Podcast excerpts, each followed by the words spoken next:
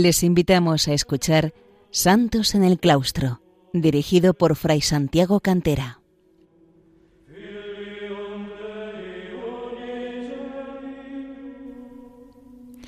Bienvenidos, queridos oyentes de Radio María, a un programa nuevo de Santos en el Claustro,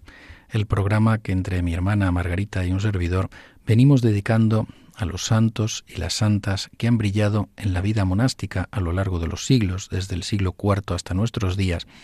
en las dos formas fundamentales en que se desarrolla esta vida monástica, la vida cenobítica o vida de comunidad, que normalmente es la más frecuente, y la vida eremítica o anacorética, la vida de los monjes o monjas solitarios.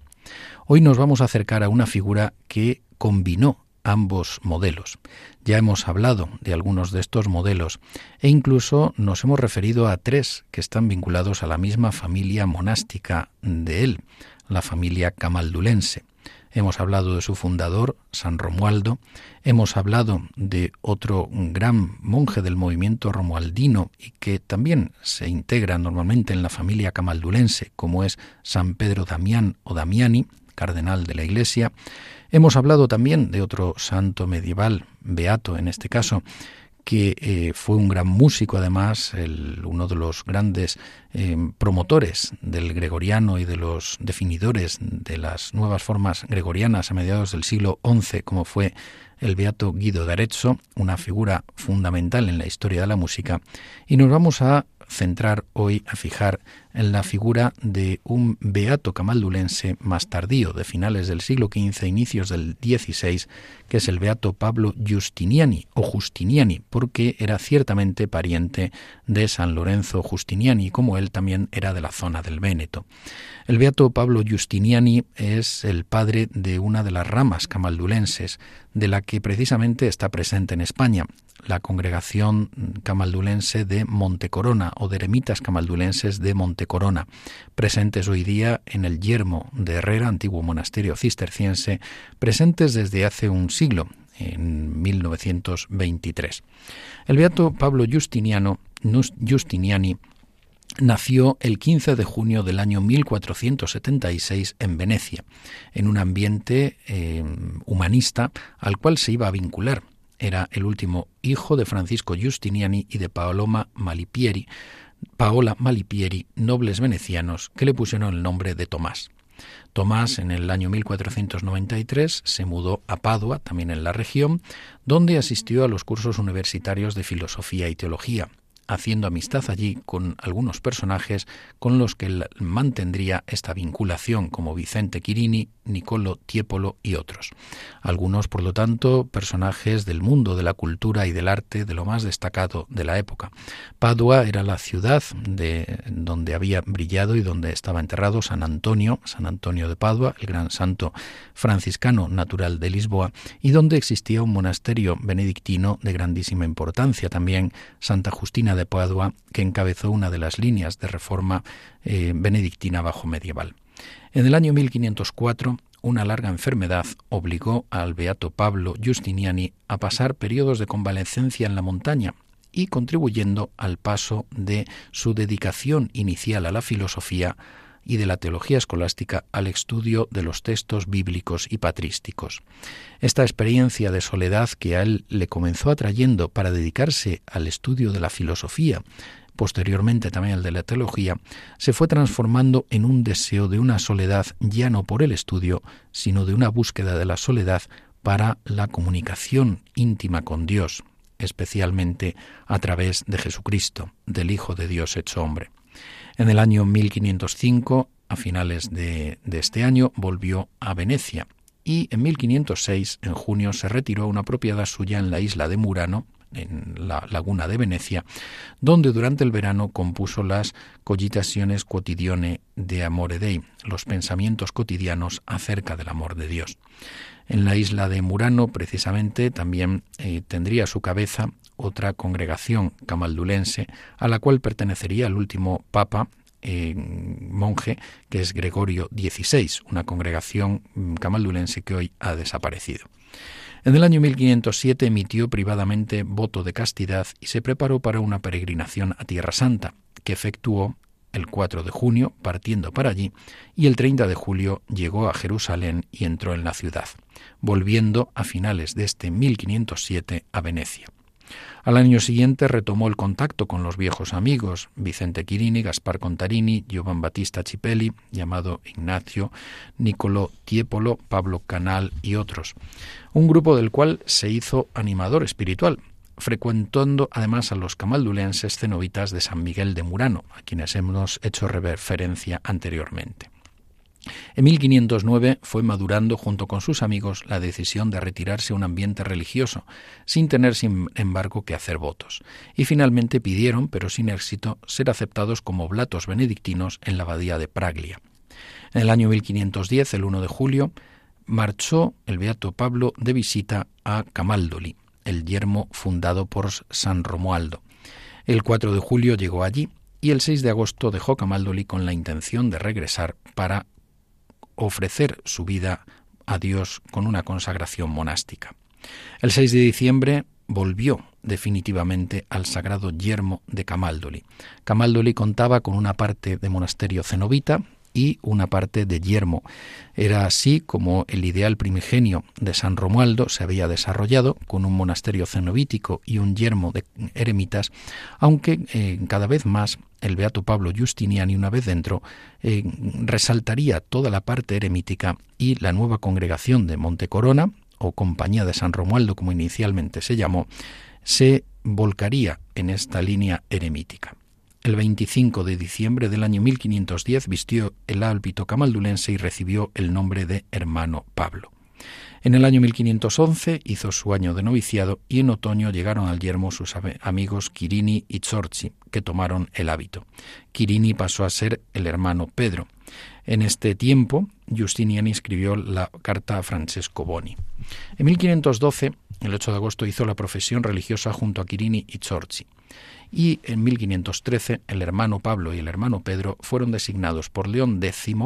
el Papa de entonces, definidores en el capítulo general que habría de tratar sobre la reforma de la orden. El capítulo general tuvo lugar en Florencia y en otoño escribió un eh, breve escrito, Libellus ad Leonem Decimum, sobre la reforma de la Iglesia y un tratado sobre la obediencia, en el cual trataba de los doce grados de la obediencia en realidad, eh, San Benito había hablado de los doce grados de la humildad en el capítulo séptimo de la regla, y sobre ello había habido varios comentarios, entre ellos el de San Bernardo de Claraval sobre los doce grados de la soberbia opuestos a los de la eh, humildad. El beato Pablo Justiniani, tomando este modelo eh, pero ahora sobre el capítulo quinto de la Santa Regla, de la Regla de San Benito, escribió este tratado sobre la obediencia, sobre los doce grados de la obediencia, siendo uno de sus escritos monásticos más importantes. En el 23 de septiembre de 1514 en Roma, eh, murió el padre, el hermano Quirini, en brazos del hermano Pablo Justiniani por lo tanto uno de sus colaboradores iniciales más importantes. Y en 1515 recibió de León X el indulto para poder dejar Camaldoli y difundir el eremitismo romualdino, pero de momento todavía no hizo uso de ello. Durante un año de reclusión de 40 días, es decir, permaneciendo eh, encerrado en su celda eremítica, en 1516 compuso la regla de la vida eremítica un escrito fundamental para comprender la espiritualidad y el estilo eremítico eh, combinado con el cenobitismo del eh, modelo camaldulense del Beato Pablo. En septiembre visitó la tumba de San Romualdo en Fabriano y el yermo de las grutas de Masaccio, Cupramontana, que desde hace poco tiempo eh, había pasado a ser propiedad de Camaldoli. Fue ordenado sacerdote en 1518 y en 1519 fue elegido mayor, es decir, superior del yermo, dentro de Camaldoli, no de la parte cenobítica, sino de la parte del yermo, la parte eremítica. En verano de 1520, junto a otros eh, importantes escritos monásticos, imprimió la regla de la vida eremítica, ampliada y aprobada por la comunidad del Sagrado Yermo de Camaldoli.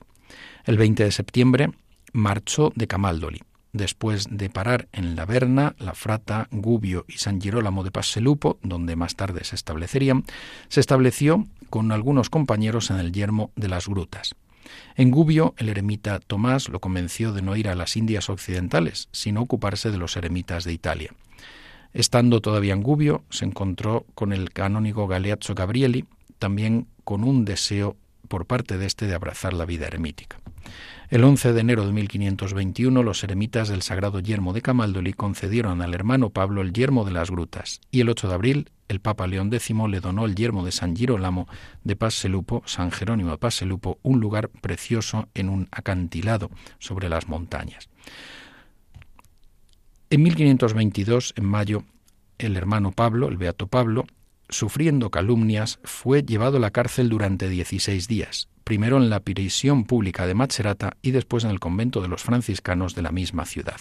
Hay que tener en cuenta que de la mano de los camaldulenses nació, de los camaldulenses de Monte Corona, en torno al beato Pablo Giustiniani, nació la reforma capuchina de, eh, dentro de la orden franciscana y precisamente la capucha de los, de los franciscanos capuchinos, que recibieron este nombre por ella, se inspiró, lo mismo que la barba larga, en el modelo camaldulense. El 2 de julio, en el yermo de las grutas, el beato Pablo, en virtud del indulto papal que había recibido antes, vistió el hábito camaldulense a sus cuatro primeros discípulos. Estaba naciendo así la Compañía de los Eremitas de San Romualdo, que en, un año después, en 1523, eh, fue reconocida como tal con este nombre de Compañía de los Eremitas de San Romualdo. Se acogió a la orden, en la orden a la nueva institución, pero con una plena autonomía dentro de la orden camaldulense. En enero de 1524 tuvo lugar el primer capítulo general de esta nueva congregación o compañía de San Romualdo en San Benito de Monte Cornero. El hermano Pablo fue elegido padre mayor y se aprobaron las nuevas constituciones, la regla sobre la institución eremítica. El Papa Clemente VII, el 17 de marzo, concedió a esta compañía de los eremitas de San Romualdo los beneficios eclesiásticos hasta este momento disfrutados por Gabrieli, donación que constituyó el fundamento económico para el posterior desarrollo de la congregación. Entre julio y agosto tuvo lugar el segundo capítulo general, siendo reelegido el Beato Pablo como hermano mayor o padre mayor, es decir, superior general, y eh, se produjo el ingreso de algunos eh, personajes importantes en la nueva congregación.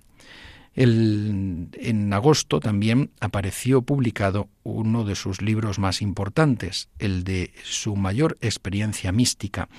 con una reflexión teológica que es el tratado Secretum, Meum Mici o Secretum Meum Mii. En el año 1525 tuvo lugar el tercer capítulo general en el yermo de San Leonardo y el hermano Pablo renunció públicamente a los diversos privilegios que se le había otorgado por parte de la Santa Sede. En 1526 eh, acogió en los yermos de las grutas y de San Girolamo a los hermanos Tenaglia o Tenaglia, futuros fundadores de los capuchinos como hemos hecho referencia. En 1527 en Roma se encontró junto con su amigo San Cayetano de Tiem, el fundador de los teatinos, y en 1528, hacia la mitad de junio, visitó al Papa Clemente VII en Viterno. En esos días fue contagiado de peste y corrió peligro de muerte, pero habiéndose recuperado e iniciado un viaje hacia el norte de Roma, eh, allí finalmente, llegando a la cima del monte Sorate, cayó gravemente enfermo y el 28 de junio murió en ese mismo yermo en el que sería enterrado. Sus hijos espirituales han honrado siempre su memoria con el título de Beato. Hacemos una pausa musical para escuchar canto gregoriano.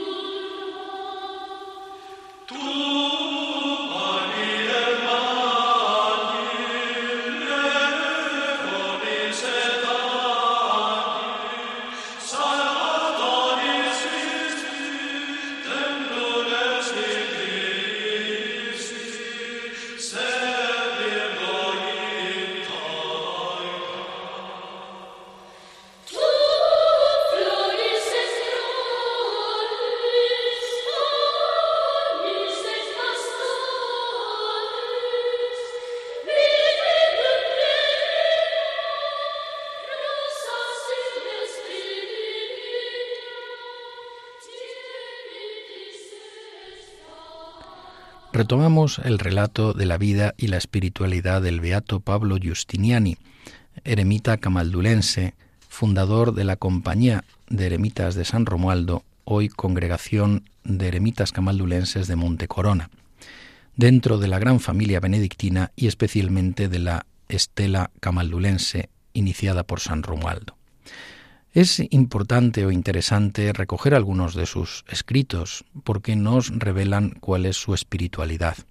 El beato Pablo Giustiniani propone el estilo de vida camaldulense como la vida monástica que recoge lo mejor del eremitismo y del cenobitismo, de la vida eremítica en soledad y de la vida cenobítica en comunidad, evitando tanto los peligros del eremitismo puro, recto y santo en sí mismo, pero lleno de peligros para los poco esforzados o los poco adiestrados en el combate espiritual, y también los eh, riesgos del cenobitismo puro. Cuando todavía era padre mayor del sacro eremo o yermo de Camaldoli y escribió la regla de la vida eremítica y solitaria, decía en el prólogo de la misma que sus eremitas de Camaldoli aman el yermo y llevan una vida verdadera de eremitas según la regla de San Benito y las constituciones de vida eremítica legítimamente aprobadas. Todos los otros, que con cualquier hábito viven en lugares solitarios o que de cualquier manera se hacen llamar eremitas, en realidad no son ni eremitas ni verdaderos religiosos, porque no hacen ningún voto religioso, no practican ninguna regla aprobada ni están sometidos al magisterio o a la obediencia de nadie cosas todas estas que en cualquier forma de vida religiosa constituyen el primer fundamento necesario. Su miserable tipo de vida es deplorable, puesto que con el nombre de eremitas militan sin voto y sin regla, no por complacer a Dios, sino tan solo por su propia comodidad. Hace una crítica, por lo tanto, semejante a la de San Benito a los falsos monjes. Y así cuando hable de los tres tipos de eremitas considerará que aunque pueda ser tenido por más perfecto el del anacoretismo o eremitismo puro, la forma de vida eremítica vivida en comunidad bajo una regla y un superior es la más segura para perseverar creciendo en la virtud y en la santidad porque no tiene los defectos de los abaraitas, falsos eremitas, ni los peligros del ermitaño autónomo, y es, dice él, el más loable y el más seguro, y quienes la practican viven en lugares remotos y solitarios, se alejan en celdas separadas profesando una regla aprobada con los votos de pobreza, obediencia y castidad, según la disciplina de esa misma regla y la subordinación a un superior, llevando una vida más austera y rígida que los cenobitas. Y este tercer tipo de vida eremítica lo instauró el Santísimo Eremita Romualdo, padre y fundador de todos los eremitas de Occidente, iluminado por el Espíritu Santo, antes incluso de que San Bruno fundara la Cartuja. Es preciosa en este sentido tener en cuenta las valoraciones que hace eh, el beato Pablo Giustiniani acerca de la soledad. Él exhorta entre los llamados instrumentos de la santa vida eremítica que están inspirados en los instrumentos de las buenas obras del capítulo cuarto de la regla de San Benito, dice él,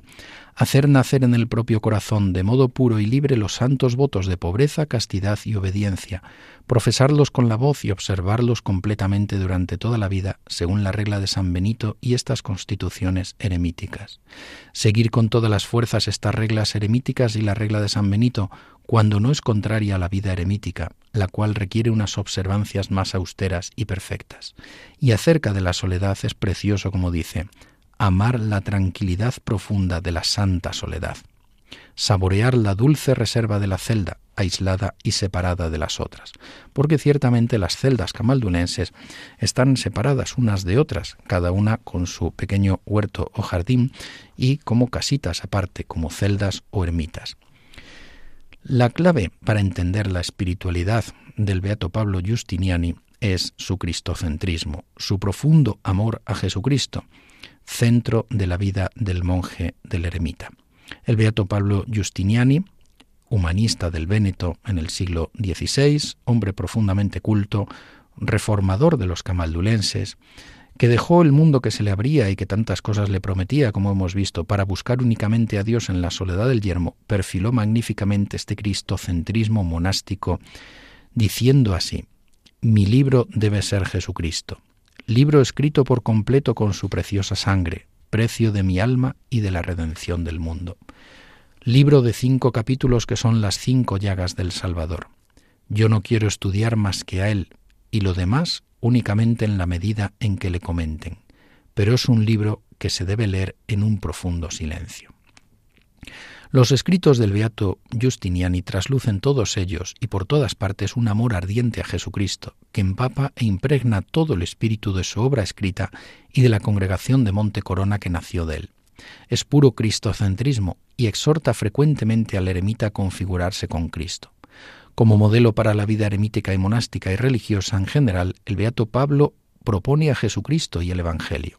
Y dice así, si por lo tanto queremos tener un modelo perfecto de vida religiosa, miremos al Evangelio y a la doctrina de nuestro Señor Jesucristo, pongamos en práctica e imitemos sus ejemplos, y de este modo alcanzaremos la cúspide de la perfección de todas las virtudes. Con unas palabras que nos recuerdan a la unión mística, a la unión transformante en Dios de San Juan de la Cruz, dice así, Feliz el alma aniquilada en sí misma, convertida enteramente a Dios, que no vive más en sí sino en Cristo, toda absorta en su amor. Más feliz aún el alma licuada al fuego del amor, aniquilada a sí misma y a Cristo, que no vive ni siquiera en Cristo, sino que vive solo porque Cristo vive en ella. ¿Cómo podrías permitiros, Señor, que yo no te ame? Si me das la paz interior y exterior, yo te amaré. Si me das la guerra interior y exterior, yo te amaré. Si me consuelas interiormente y exteriormente, yo te amaré. Si me dejas en las tribulaciones, sin consolación, en la angustia, creo que aún te amaré. Oh Señor, si solo eres tú a quien amo y no a mí mismo, tú que eres mi bien y mi único amor, yo no me preocuparé de nada de lo que me pueda suceder, porque hago tu voluntad y que se cumpla en mí, sobre mí y por mí, todo tu santo querer. Es decir, es ya una vida absolutamente identificada con Cristo. Acerca de la humildad, virtud monástica de gran importancia, el Beato Pablo enumera entre los instrumentos de la vida eremítica el de custodiar el tesoro de la más perfecta humildad, tanto más celosamente cuanto más se avanza en la perfección. Y como modelo de humildad propone a Jesucristo, como modelo perfecto de toda vida religiosa, también lo es en la humildad, y dice, en la vida y en la doctrina de Jesucristo, después del amor a Dios y al prójimo aprendemos a perseguir en todo la humildad, a huir de la vanagloria y a evitar los encargos de prestigio, incluso si se nos ofrecen, a ser como niños en cuanto a la carencia de malicia, no en cuanto a juicio. Aprendemos después que el más grande debe comportarse como si fuese el más pequeño, y el primero como si fuese el siervo, y seguir en todo la humildad de Cristo, él que siendo Dios se negó a sí mismo asumiendo la condición de siervo, él que apenas se dio cuenta de que habían llegado a cogerlo para hacerlo rey, huyó al monte solo y rechazó cualquier poder aunque le atañera. Y acerca de la obediencia, entre los instrumentos de la vida eremítica recoge el de no alejar jamás de sí el yugo, ciertamente suave y ligero, para quien lo acepta de buen grado de la santa obediencia, por llevarlo con gozo hasta la muerte. Toma como referencia, por lo tanto, para la humildad y la obediencia a Jesucristo, con el deseo continuo de alcanzar la cima cada vez más alta de esta virtud, obedecer siempre a los superiores, incluso en aquellas cosas en las que no sea explícito el deber de obediencia, puesto que apunta en la línea del carácter teologal y sobrenatural de la obediencia religiosa, al señalar también como uno de los instrumentos de la vida eremítica el de respetar al superior, sea quien sea, con tal que haya sido legítimamente elegido como elegido por Dios. El beato Pablo Justiniani exhorta entre los instrumentos de las buenas obras también a evitar las murmuraciones y exhorta a la caridad fraterna y a la paciencia. Cuando uno sufre la murmuración y la crítica, incluso en el grado de calumnia, el beato Pablo Justiniani propone remedios de paciencia, mansedumbre, humildad y caridad, inspirado en el Evangelio y en la regla de San Benito, y dice así, no maldecir a quienes nos maldicen, no desear ni buscar venganza por las injurias, sino más bien bendecir a quienes nos maldicen, hacer el bien a aquellos que nos odian, rezar por aquellos que nos persiguen y calumnian. No pronunciar jamás palabras irrisorias o, o calumniosas, soportar con paciencia los daños materiales, las calumnias públicas y las maledicencias y murmuraciones, y los disgustos por alguna mala palabra o injuria de parte del prójimo, y por ello no dejar de amarlo. Pensemos que él llegó a sufrir incluso días de cárcel a partir de murmuraciones y críticas injustas. No calumniar a nadie, sino más bien soportar con buen ánimo las injurias y las calumnias que se nos dirijan, custodiar muy atentamente la lengua de las murmuraciones y del vicio de la maledicencia, evitar las mentiras y la falsedad como si fueran venenos mortales. Y por nuestra parte, será bueno tener la capacidad de aceptar las humillaciones, incluso venidas de faltas de caridad, como exhorta el Beato Pablo, quien aconseja a no ofender a nadie, antes bien sufrir con paciencia las ofensas que se nos hacen y no, de no devolver maldición por maldición, sino bendecir, soportando la persecución por causa de la justicia. Queridos eh, oyentes de Radio María, dejamos aquí ya este programa dedicado al beato Pablo Giustiniani, fundador de la Congregación Eremítica Camaldulense de Montecorona, reformador de la vida monástica camaldulense, con un deseo por su parte de volver hacia lo que era el espíritu eremítico más puro de San Romualdo. Que Dios les bendiga. Como saben, pueden escuchar el programa de nuevo en el podcast y también pueden escribir a santos en el claustro